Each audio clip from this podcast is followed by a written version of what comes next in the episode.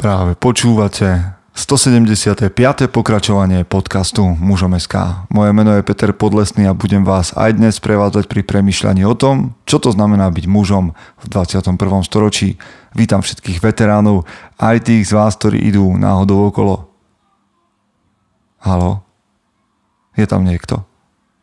Po minulom podcaste, ktorý sa volal Prestante počúvať tento podcast, som zvedavý, či ešte ste sa niektorí vrátili, ale verím, že tak ako tento podcast a nie len on, ale celý magazín na naše hnutie Mužom SK sa snaží mať vplyv, takže sa to aj odzrkadľuje na vašich akciách a preto chcete počúvať tento podcast ďalej a môžeme tak spoločne po tej ceste kráčať.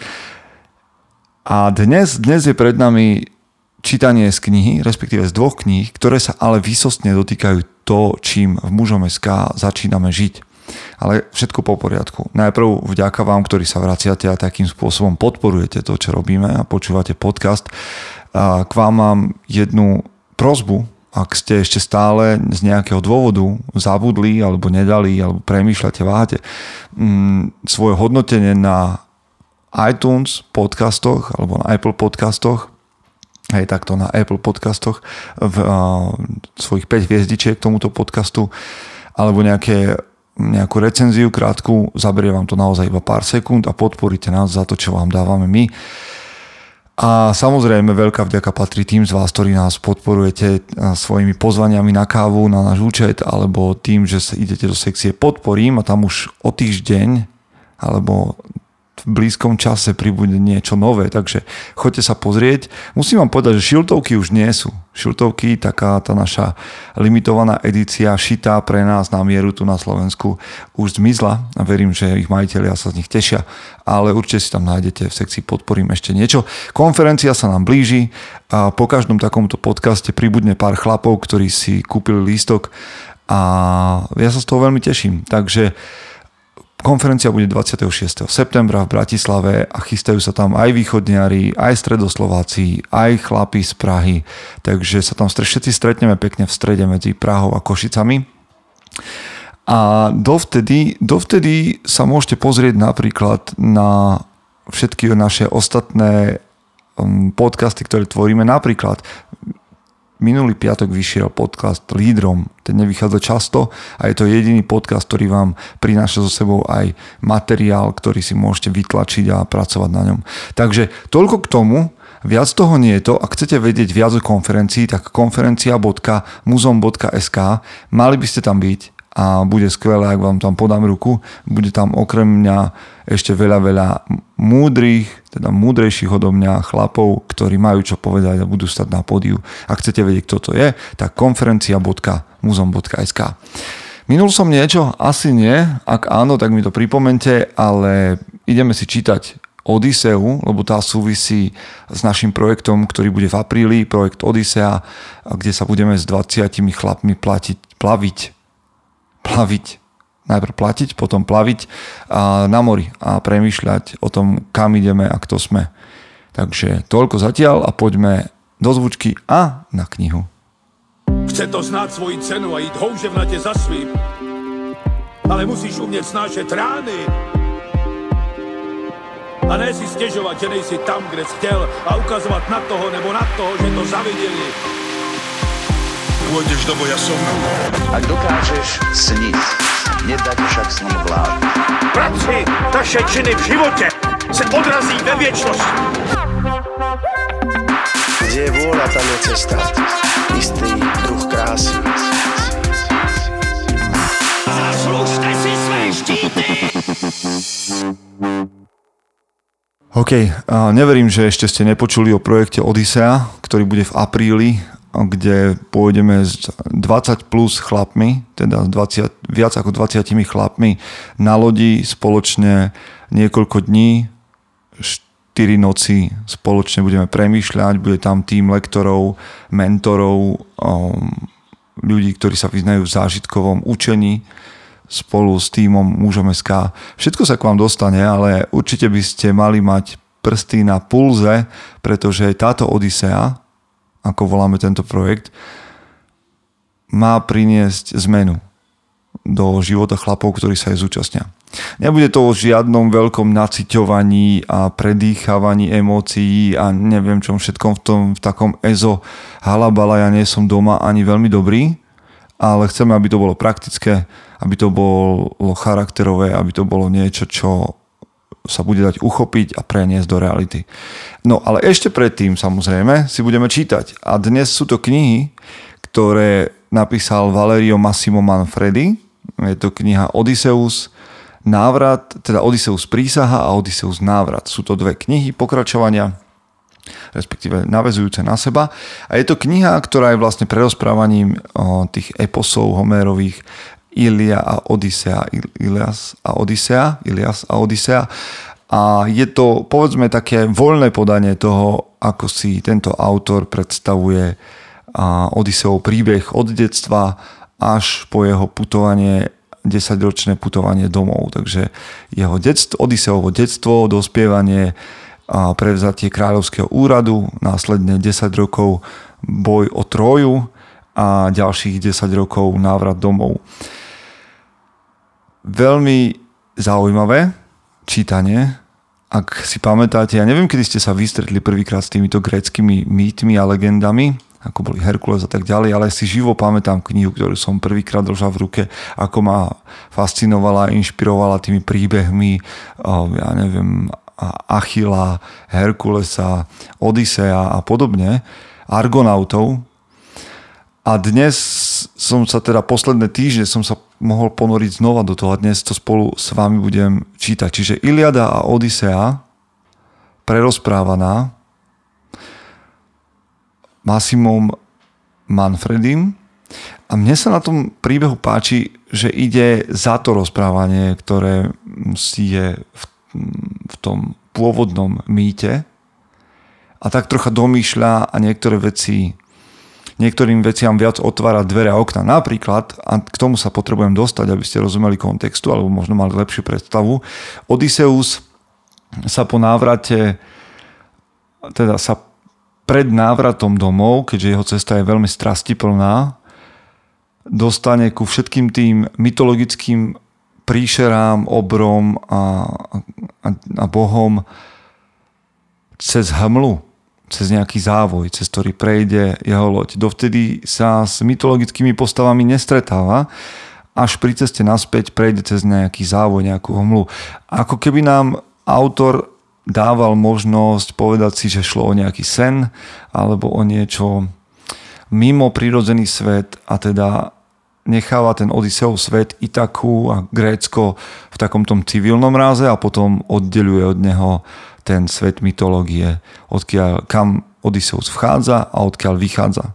Hej, čiže to je taký zaujímavý prvok. A nebudem vám hovoriť, ako ukončuje Manfredy tieto knihy, ale tiež tomu necháva taký zvláštny otvorný koniec, takže nekončí to končí a nekončí to Odysseov smrťou. Určite to nekončí tak, ako končia, končí Odysseov príbeh v originále. Takže tak. A poďme si už čítať, lebo ja samozrejme tak ako vždy z toho chcem vyťahnuť skôr pár myšlienok, ktoré môžu zasiahnuť vás, tak ako zasiahli mňa. Takže trošku z knihy a troška a, troška z knihy a troška z mojich myšlienok.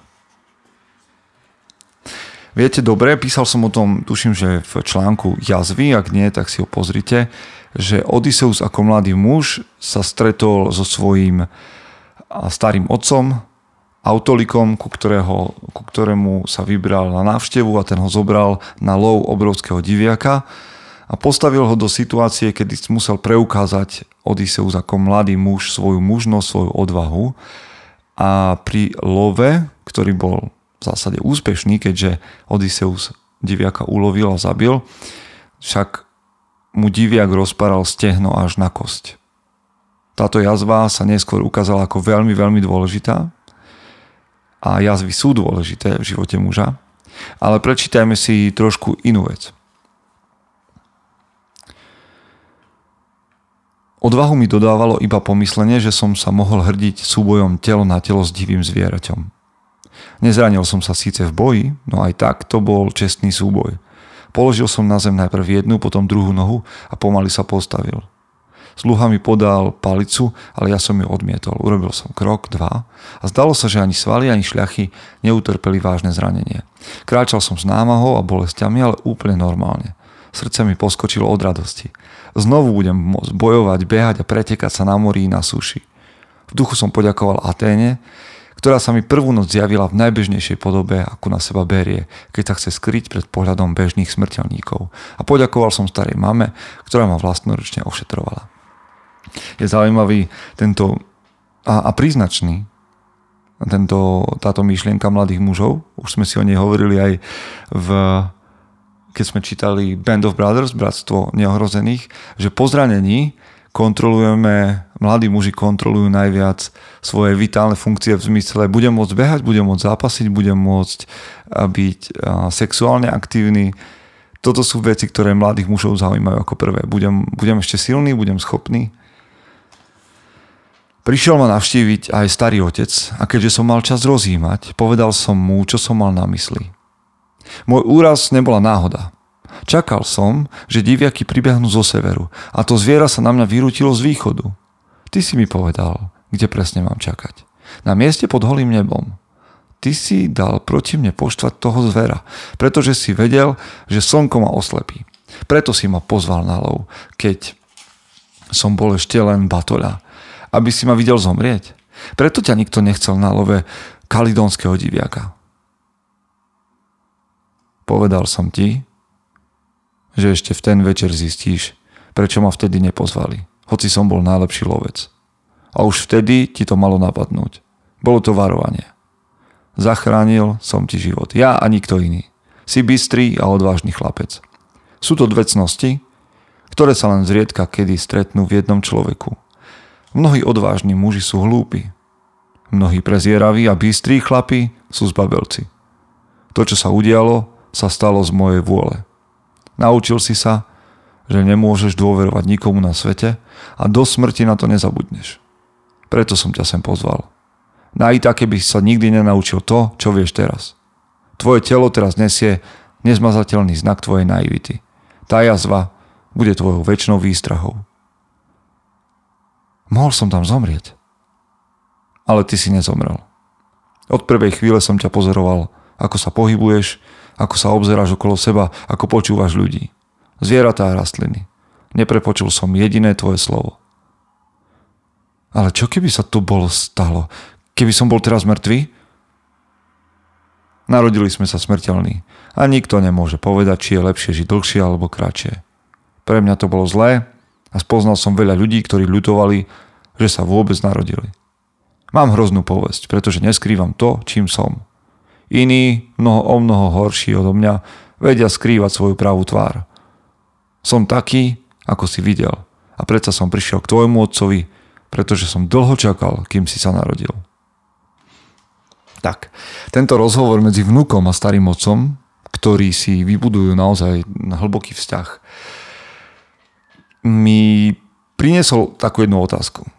Máte v živote človeka, generáciu dve staršieho, ktorý by vám povedal takéto veci úprimne? O tom, že sa chováte naivne, alebo že potrebujete lekciu, alebo vám tú lekciu sám dá. Je, starí, otcov, starí rodičia sa dnes stávajú do takej pozície denných Ježiškov, denných Santa Clausov, dedov Mrázov, Mikulášov, ktorí sú tu na to, aby hovorili na, teda, aby napomínali rodičov, že nemajú byť prísni a že nemajú kričať a že nemajú dvíjať hlas a že nemajú obmedzovať. A starí rodičia často sú tí, ktorí vám naznášajú do bytu zbytočné plasty, aby dieťa tešili a tak ďalej. Máte starých rodičov, ktorí vám veľmi jasne v živote dali lekcie z toho, čo oni prežili, že nie ste stredom vesmíru, že, že smrť je blízko a podobne? Máte, máte mentora, ktorý by vás voviedol do nejakých hm, poznaní alebo do nejakých, že vám dal vyučovaciu hodinu, na ktorú si dnes pamätáte, dodnes pamätáte? Podľa mňa to je dôležité. Ak to nemáte vo svojom živote, a ja som takých chlapov zažil, takže som za to rád. Ale ak vy sami takého niekoho nemáte, a sami pracujete na svojom charaktere a dôkazom toho je, že počúvate tento podcast, aspoň dúfam, je dôležité, aby ste sa vy sami stali jedného dňa takýmito mentormi alebo takýmito starými rodičmi, ktorí majú ako svoju láskavú stranu, tak svoju drsnú stranu, tak tú reálnu, že neskrývajú svoju právú tvár, ale hovoria o svojich skúsenostiach, vychovávajú, odovzdávajú. Podľa mňa toto je jedna z kľúčových vecí, na ktorú sa v našej kultúre zabudlo a je to veľká škoda, pretože o, keď zabúdame na skúsenosti tých, ktorí išli pred nami, tak prichádzame o veľmi veľa desiatky, stovky rokov múdrosti. No, poďme ďalej.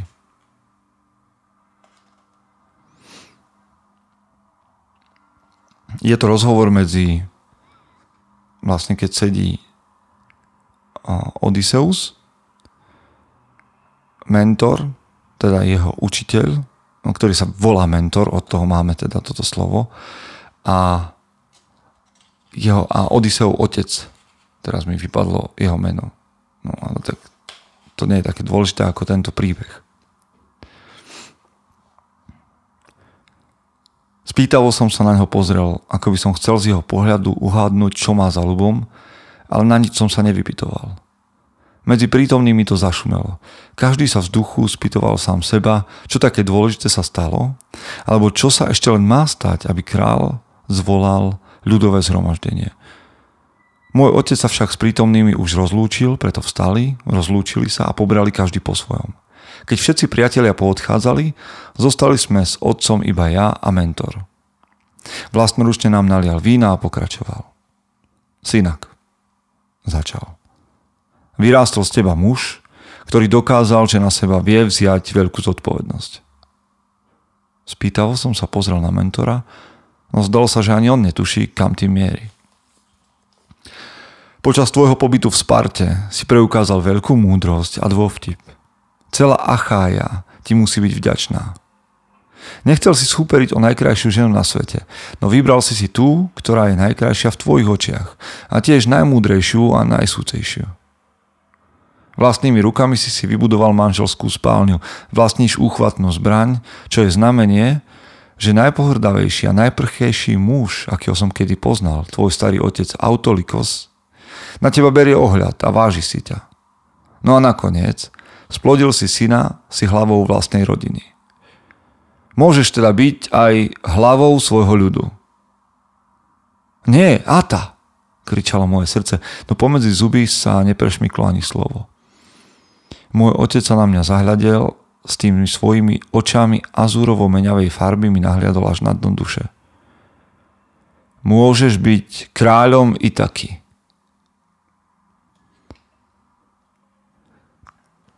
Zaujímavý moment, prečo ho vyťahujem, súvisí to s tým, čo som hovoril pred chvíľočkou. Isté, každý z nás by mal mať starého otca alebo o, o dve generácie alebo generáciu staršieho mentora, ktorý nás sprevádza, vystavuje skúškam, je úprimný. Ako nemám, tak by som sa ním jedného dňa mal stať.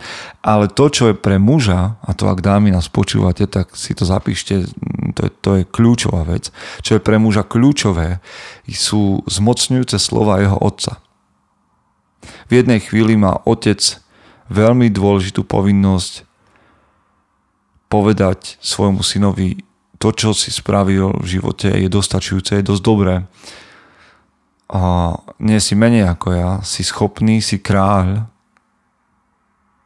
alebo si muž. Myslím si, že pre každého chlapca, pre každého mladého muža je toto atomová elektráreň energie. Hej, keď pred ostatnými alebo pred svetkami je otec schopný prehlásiť, pozrite sa na môjho syna, vážim si ho, pozrite sa na to, čo dokázal, môže pokojne zaujať moje miesto v tomto rode je on ten, kto je dosť dobrý. Ja viem, že to znie zvláštne, ale mnohí muži toto nikdy nepočuli a hľadajú to teda v iných veciach. To utvrdenie, to potvrdenie. Hľadajú to možno v adrenalinových športoch, v práci, v počte partneriek a pritom stačilo, aby otec povedal, si dostatočný, to, čo robíš, keď sa pozerám na tvoje skutky, na ovocie tvojej práce, tvojho života, To stačí a pred ostatnými prehlasujem, že som na teba hrdý a na tvoj život. Pokračovalo to, ja ešte, ja ešte sa pozriem na to, čo sa dialo. Počúvajte. Snažil som sa ho odhovoriť zo všetkých síl, naliehavo, naliehavo som ho prosil, aby upustil od svojho rozhodnutia. Nikdy som nechcel, aby nastala tá chvíľa, pretože som nechcel nastúpiť na jeho miesto. Bol to veľmi mocný muž, všetci achajskí králi si ho vážili a poznali ho. Mohol som rátať s mocnými spojencami a tešil sa obrovskej sláve. Pokojne mohol vládnuť ešte dlhé roky. Ja som dovtedy neurobil nič svetoborné. Akurát som zabil jedného diviaka, aj to ma predtým stihol zraniť. Vidíte, náš pohľad často na seba býva presne taký, že vlastne ja som nič nedokázal. Ale múdry otec vidí potenciál vo svojom synovi. Urobil si oveľa viac, odvetil mi.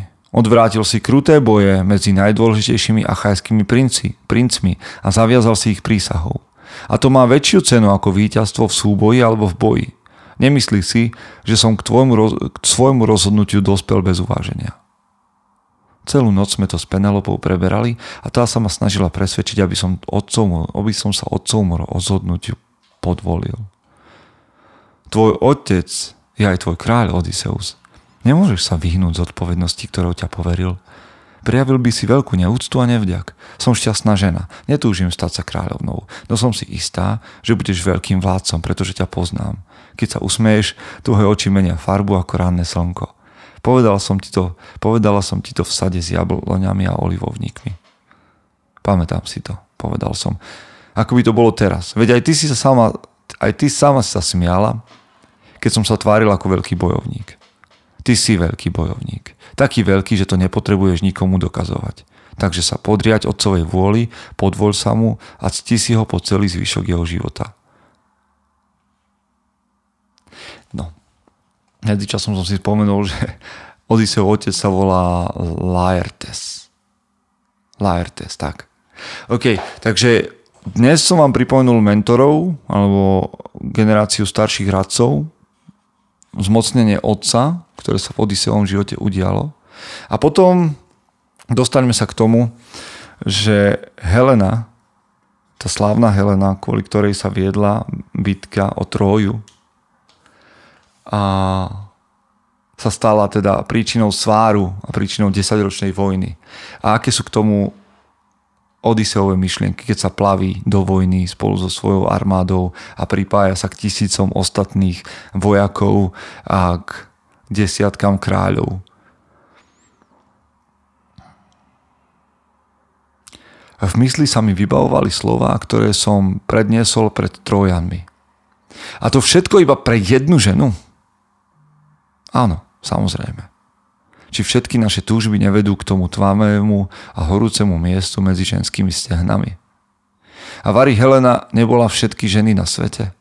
Všetky krásy a pôvaby, všetky vône v jedinom tele. Všetky oči v jednom jedinom pohľade, ktoré by zničil, ktorý by zničil ktoréhokoľvek muža a hociakého boha? Hoci koho okrem mňa.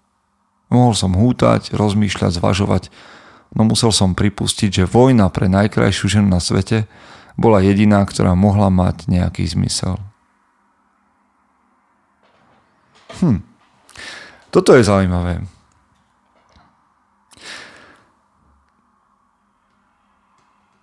Neviem, ako vznikol tento mýtus, a a popravde sa teším na rozhovor s Jakubom Betinským, kde sa budeme rozprávať viac do hĺbky o filozofii a Odiseovi a o tom, čo sa z neho dá vziať a čo, čo nie.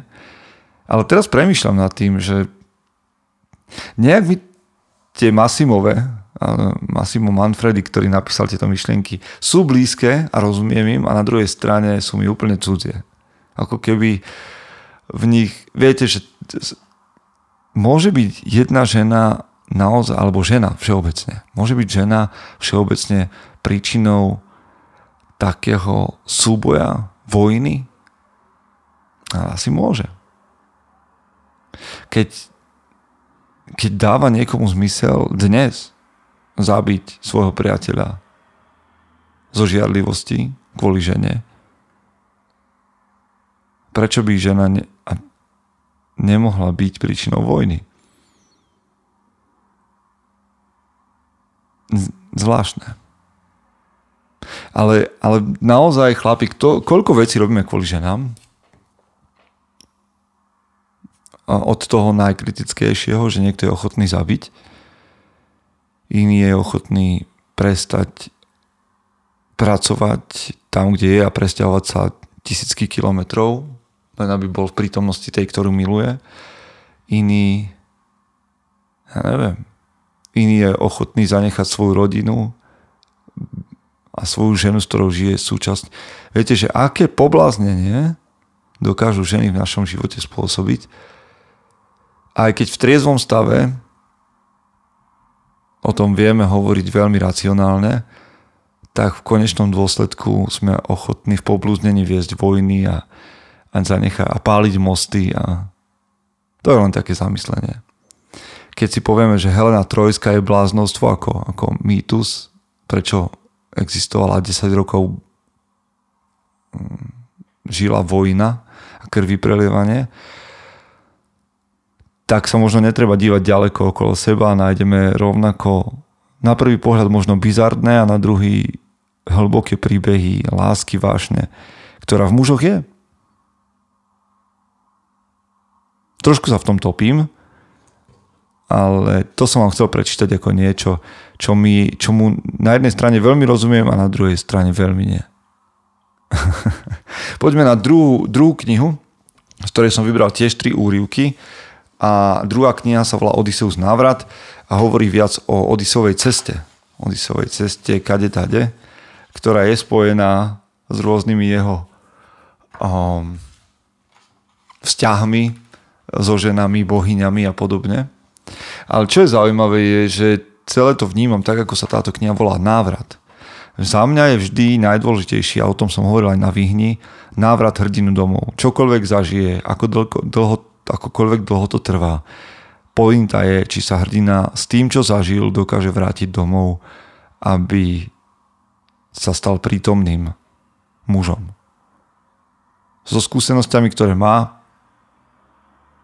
so zlyhaniami, ktoré má, ale prítomným mužom. Tak sa poďme na to pozrieť. Na jednom z ostrovov, kde pristal Odysseus so svojimi vojakmi a v jednej chvíli mu vojaci zmizli, tak ich jedna, jedna skupina vojakov zmizla, tak ich išiel hľadať a našiel ich vo zvláštnom stave so zvláštnymi ľuďmi. A toto mu povedali. Poobzeral si sa vôbec okolo seba, kráľ, i taký. Videl si tie lúky, zvieratá, vtáky, západ slnka a úsvit. Všimol si si, že tu neexistujú zbrane? A vieš prečo? Pretože tu nie je nič, čo by sa dalo ukradnúť a vydrancovať. Jedla je tu dostatok pre každého. Ženy sú nádherné a dokonale ovládajú hry lásky. Deti patria všetkým, plávajú, hrajú sa v jazierku a šťastne pobehujú po lúkach. Muži po večeroch spievajú, tancujú a rozprávajú si príbehy. Časom im porozumieme aj my. Veď túho je haba dej, všimol si si, tu majú všetci čas. Neexistuje príliš skoro ani príliš neskoro. Človek sa môže pri takých žiarivých milenkách s bronzovou pleťou vodne spať a v noci bdieť. A čo vaše manželky? Vaše snúbenice, ktoré na vás dlhé roky čakali. Deti, ktoré ste opustili, keď ešte len bľabotali. Na ne nemyslíte? Pre ne sme mŕtvi, Odysseus, mŕtvi, rozumieš? Naše snúbenice si medzi tým našli manželov, deti nás nikdy nevideli a pre ne už vlastne ani neexistujeme. 10 rokov sme takmer denne bojovali, zabíjali, masakrovali, boli sme špinaví od krvi a uši nám drásali výkriky plné bolesti. Ty vieš v noci spávať statočný a lstivý Odysseus? Ja nie. Nedokázal som zaspať. Každý večer ma obklúčili prízraky a vrieskajúci duchovia. Trhali mi srdce. Znovu mi podal kvet. Vďaka tomuto na všetko zabudneš, rozumieš? Na všetko. Aj na našu zem, na jej vône, lesy a more. Aj. Naozaj si myslíš, že po takom dlhom čase, čo sme žili tak, ako sme žili, by sme sa mohli vrátiť domov a nájsť tam všetko nezmenené? Vrátiť sa k čomu? K našim ženám, ktoré na nás zabudli, aby nasledovali niekoho iného, k rodičom, čo predčasne, zostarli od toľkého vyčkávania, k deťom, ktoré nás ani nepoznajú. A potom tie nočné mori, krv, masakre, čo sa nám každú noc vynárajú v snoch. Naša zem je tu, kde sme našli pokoj a zabudnutie. Zabudnutie, králi taký, rozumieš? Zabudnutie. Spálte lode. Spálte lode, navrhoval ďalší. A vráte sa sem aj vy. Bude nám tu všetkým dobre a spolu zabudneme. Odviedol som svoju skupinu bokom. Sú pod vplyvom nejakej silnej látky, povedal som. Ako inak by mohli zabudnúť na domov, rodičov a deti a nevesty. Musíme ich odtiaľto dostať za každú cenu a čím skôr. Ukázalo sa potom v tom príbehu, aj to je také trošku demytologizujúce, že, že teda tá skupina vojakov je pod vplyvom nejakých, nejakých kvetov, ktoré jedli, ale je to zaujímavá, zaujímavá taká taký obraz zaujímavý o tom, ako je jednoduché pre unaveného muža zabudnúť sa vrátiť a užívať si nejakú jednoduchú cestu, jednu, nejakú skratku, nejakú prítomnosť, nejakú niečo jednoduché, jednoducho dosiahnutelné. Zabudnúť na záväzok, ktorý mám. Proste som vyčerpaný, tak sa vykašlem na návrat, dostanem tu, kde som a budem si užívať to, čo mám momentálne po ruke. A to s čím prichádza Odysseus, je podľa mňa veľmi silná vec. Návrat domov. Musíme sa vrátiť k tým, voči komu máme záväzok. Je jedno, ako sme strávili týchto 10 rokov, jedno, čo nesieme na svojich bremenách, jedno, ako to bolo ťažké. Máme zodpovednosť vrátiť sa domov. Priniesť tam to, kto sme, pretože nás tam čakajú. A ak to nás tam nečakajú, tak si vybojujeme svoje miesto naspäť. Ale ne, nevyberieme si jednoduchšiu cestu. A toto si preniesť na svoj život akékoľvek ťažké obdobie máš za sebou, to nehovorí nič o tom, že si máš vybrať to jednoduchšie teraz. Tvoja zodpovednosť je vrátiť sa domov. S tým, čo si zažil, s tým, so všetkými traumami, so všetkými novými vlastnosťami, so všetkými víťazstvami a víťazstvami aj prehrami sa potrebuješ vrátiť domov. Pre tých, ktorí nemáte partnerky, to môže znamenať vrátiť sa domov k sebe samému. Uh, povedzme, že si posledný pol rok fakt pracoval na nejakom projekte a teraz by si mohol oslavovať a, a, a piť a nerobiť nič, ale ty sa potrebuješ vrátiť k tomu, kto si naozaj, k tomu do svojho vnútra, to môže byť tvoj domov. Kto som, aký je môj charakter, čo pre, pre mňa posledný pol rok znamenal, čo som sa naučil, ako ma to spravilo lepším človekom. Vždy sa potrebuješ vrátiť domov, kdekoľvek to už je. Domov môže byť v tvojom vnútri, domov môže byť a pri fyzickej rodine domov môže byť kdekoľvek, kde prinesieš to, čo si sa naučil a budeš užitočný. Druhý odsek, druhý, druhá, druhý úryvok z knihy Odysseus návrat.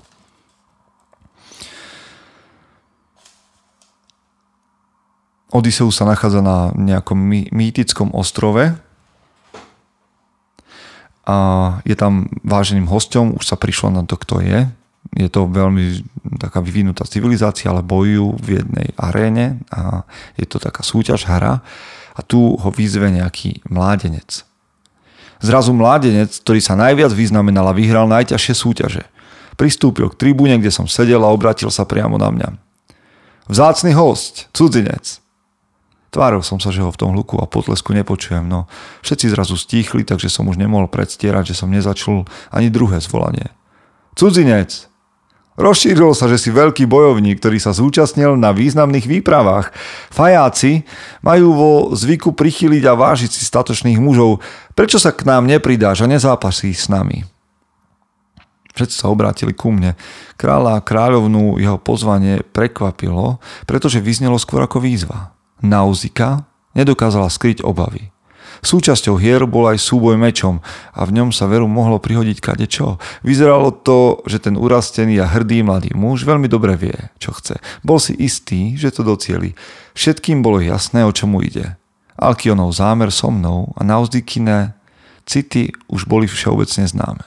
Odvetil som, Ďakujem ti za pozvanie, ale hry sú pre mladých. Ja som unavený a moje údy stratili voľakedajšiu silu. Mojím jediným cieľom je vrátiť sa domov, preto ťa prosím, aby si mi odpustil, ale tvoje pozvanie nepríjmam. Mládenec sa obrátil ku kráľovi a k publiku. Jeho predchádzajúce víťazstvá ho posmelili a pokračoval. Chápem. Pravdepodobne sme sa mýlili. Náš host sa chváli výpravami, ktoré nikdy nepodnikol. Neverím, že si bojovník a vojak. Možno je iba obchodník, ktorý sa potolka z prístavu do prístavu, jeden z tých, čo sa živia podvodmi a predávajú tovar nakradnutý zo stroskotaných lodí, alebo aj otrokov, len čo sa naskytne príležitosť. To už bolo priveľa. V hrudi mi zbulkol oheň. rozhorol sa vo mne ten istý plameň, ktorý ma spaľoval počas dlhých rokov neskrotného vyčínenia na trojských bojových poliach a rozpálil mi tvár. Tento mladík bez štípky úcty a dôstojnosti sa opovažuje takto ma urážať? Ako by som mohol zniesť takú potupu pred ľuďmi, ktorí ma prijali a úctili si ma pred Nauzikou, ktorá ma obliekla a zasytila a jej srdce teraz ku mne prechovávalo oveľa viac než len úctu a rešpekt. Si obyčajný pochábel a nectíš si staršieho muža, ktorý v živote všeličo skúsil. Uvidíme, či máš väčší jazyk alebo srdce. Počkaj ma tam dolu v ohrade a na mečom. Trošku presko, pre, preskočíme, aby sme sa dostali k tomu súboju mečom.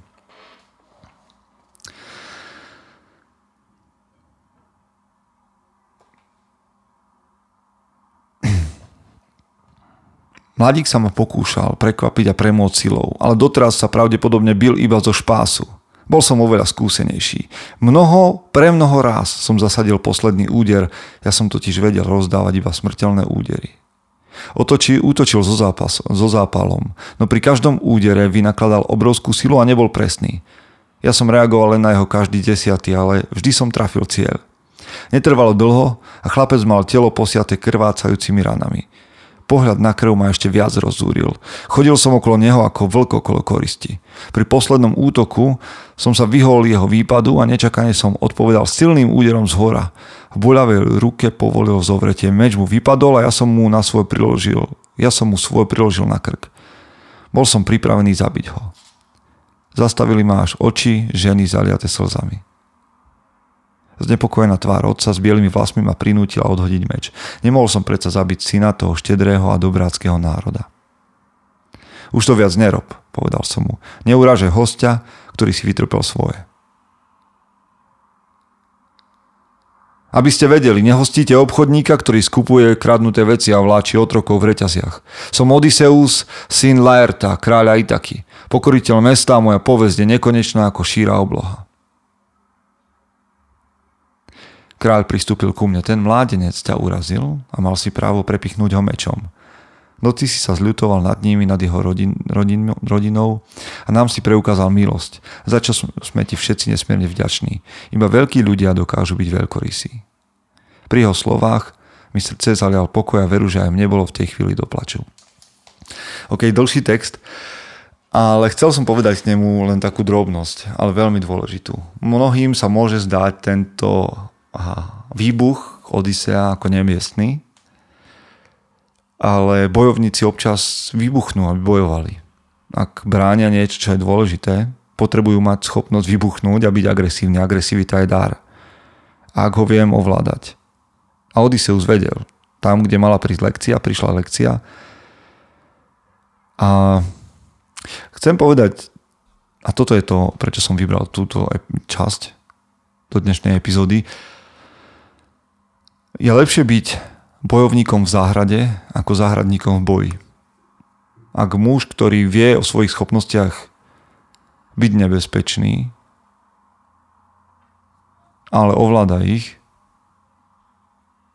žije v záhrade a v pokoji, to je muž na, na pravom mieste. Ak sa záhradník, muž, ktorý nikdy neobjavil svoju agresivitu, schopnosť konať, jednať, proaktívne, aktívne, možno agresívne, ocitne v boji, bude mať problém. A budú mať problém aj tí, na ktorých mu záleží. Odysseus nechcel bojovať, ale keď bol k tomu pritlačený, vedel vybojovať v tomto mýte a v tejto rozprávke svoje miesto. Preto je otázka na mňa a na teba. Bojíme sa agresivity, tak sme ju ukryli niekde a sme iba záhradníkmi, ktorí sa ocitnú v boji a vtedy sa modlia, aby sa nič nestalo. Alebo sme bojovníkmi, ktorí sú radi, že sú v záhrade, ale neboja sa záhradu brániť, ak na to príde. Poďme ešte na poslednú, poslednú časť za Odiseovho návratu. Odysseus sa vrátil domov, našiel tam 50 princov, ktorí okupovali jeho, jeho domov a chceli zabiť jeho syna a chceli zaženú jeho manželku a vyhlasovali ho za mŕtvého, drancovali jeho majetok a tak ich spolu so svojimi synmi a niekoľkými priateľmi všetkých pozabíjal. Ako kráľ si uvedomoval, že spravil bezprecedentný krok, keď zabil 50 princov, a, alebo teda 50 synov z veľa vážených rodov, hoci na to všetko mal právo. Ale napriek tomu chce spraviť kroku zmierenia. Počkal som iba dva dní a potom som vyslal Herolda, aby zvolal zhromaždenie. Dobre som si premyslel, čo poviem. No aj tak som naisto vedel, že pred rodičmi mojich druhov, pred ich vdovami a sirotami, pred rodičmi pýtačov, ktorých som pozabíjal, nedokážem zopakovať slovo po slove tak, ako som si ho pripravil. Dostavia sa vôbec na zhromaždenie, vypočujú si Heroldovo pozvanie? Môj otec zostal s nami a dúfal som, že už navždy. V deň zhromaždenia sme vyrazili z domu krátko po východe slnka. Výzbroj sme si starostlivo povyberali spomedzi tých najkrajších kusov a sluhovia ju vyleštili popolom, preto sa ligotala ako zlato. Môj otec si dal umyť a učesať vlasy a teraz vyzerali ako strieborné, obliekol si kýry za náholenníky, opásal sa mečom, v ľavej ruke niesol prilbu, v pravej držal kopiu, na plecia si prehodil azúrový plášť, ktorý mal na sebe aj v deň, keď som ho videl vystúpiť z lode vracajúcej sa z Kolchidy. Telemachos mal oblečenú svoju prvú výzbroj, tú istú, ktorá ho chránila v deň krvi prelievania. Bol to dar od môjho otca. Čo sa mňa týka, ja som si obliekol plnú výzbroj podobnú tej, čo som nosieval v Troji a na plecia som si prehodil purpurový plášť. Stretli sme sa na dvore a všetkým trom sa nám zachvelo srdce od dojatia. Vykročili sme. Správa o tom, že kráľ spolu s otcom a so synom mieria do mesta, sa rozchýrila po celom ostrove. Netrvalo dlho a čo chvíľa sa po oboch stranách tlačili stovky ľudí. Spomínam si na to ako na jednu z najťažších a najzložitejších udalostí môjho života. Nikto nič nehovoril, všetci nás iba mlčky pozorovali, ako prechádzame okolo nich a ja som sa na nikoho nepozeral. Chvíľami sa z davu po chodníku ozývali nevraživé pokriky, no stačilo, aby sme všetci traja naraz vytasili meč, okamžite nastalo ťaživé ticho. Keď sme konečne dorazili na zhromaždenie, námestie bolo preplnené. Bojovníci nás odprevadili až na miesto, odkiaľ sa itackí králi zvyčajne prihovárali ľuďom. K nahrubo otesanej skale zo sivého vápenca, vysokej 1 a širokej 4 lakte. Postavili som, postavil som sa do stredu a vedľa mňa z každej strany stáli môj otec a syn, aby všetci dobre videli troch vládcov Itaky. Súčasného, minulého a budúceho. muž, ktorý sa prichádza pokoriť, prichádza vysvetliť tým, ktorým vysvetľovať nič nemusí. Muž, ktorý prichádza uh, ukázať svoju pokoru, sprevádzaný synom a otcom. A to sa mi páči. Muž, ktorý, traja bojovníci, tri generácie bojovníkov, tri generácie mužov, ktorí majú na boku meč, ale v srdci rozhodnutie postaviť sa pre ľudí a ospravedlniť sa sú ochotní čeliť presile a nie zodpovednosť za to, čo sa udialo, ale na druhej strane na nich vidíte, že sú to vládcovia, ktorí sa neplazia po zemi. Toto by bola pekná predstava mať takéto, takýchto mužov okolo seba. Ale to je práca. Buď môžeš byť tým starým mužom, ktorý bude stať po boku svojho syna alebo céry ktorý bude mať po svojom boku svoje dieťa, alebo môže byť ty, byť ty tým, ktorý je v strede a vedľa neho je jeho otec a syn. A ak máš šťastie, tak si ty s tým synom, tým Telemachom, ktorý má otca Odisea starého otca Laerta. Dnes sme sa pohybovali tak trošku v mytologickej rovine a, a v rovine veľkých ideí. Snaď vás to aspoň trošku nadchlo tento príbeh a možno si prečítate vy sami a Iliadu a Odiseu, alebo možno práve túto knihu Valeria Massima Manfrediho Odysseus prísaha, Odysseus návrat. Ak vás to k niečomu inšpirovali, tak vám pra, inšpirovalo, tak vám prajem, aby ste boli tou najlepšou verziou seba samého. Chce to znát svoji cenu a jít houževnatě za svým. Ale musíš umět snášet rány. A ne si stěžovat, že nejsi tam, kde jsi chtěl a ukazovat na toho nebo na toho, že to zaviděli. Pôjdeš do boja som. Ak dokážeš sniť, nedať však snom vlád. Práci taše činy v živote se odrazí ve viečnosť. Kde je vôľa, tam je cesta. Istý druh krásy.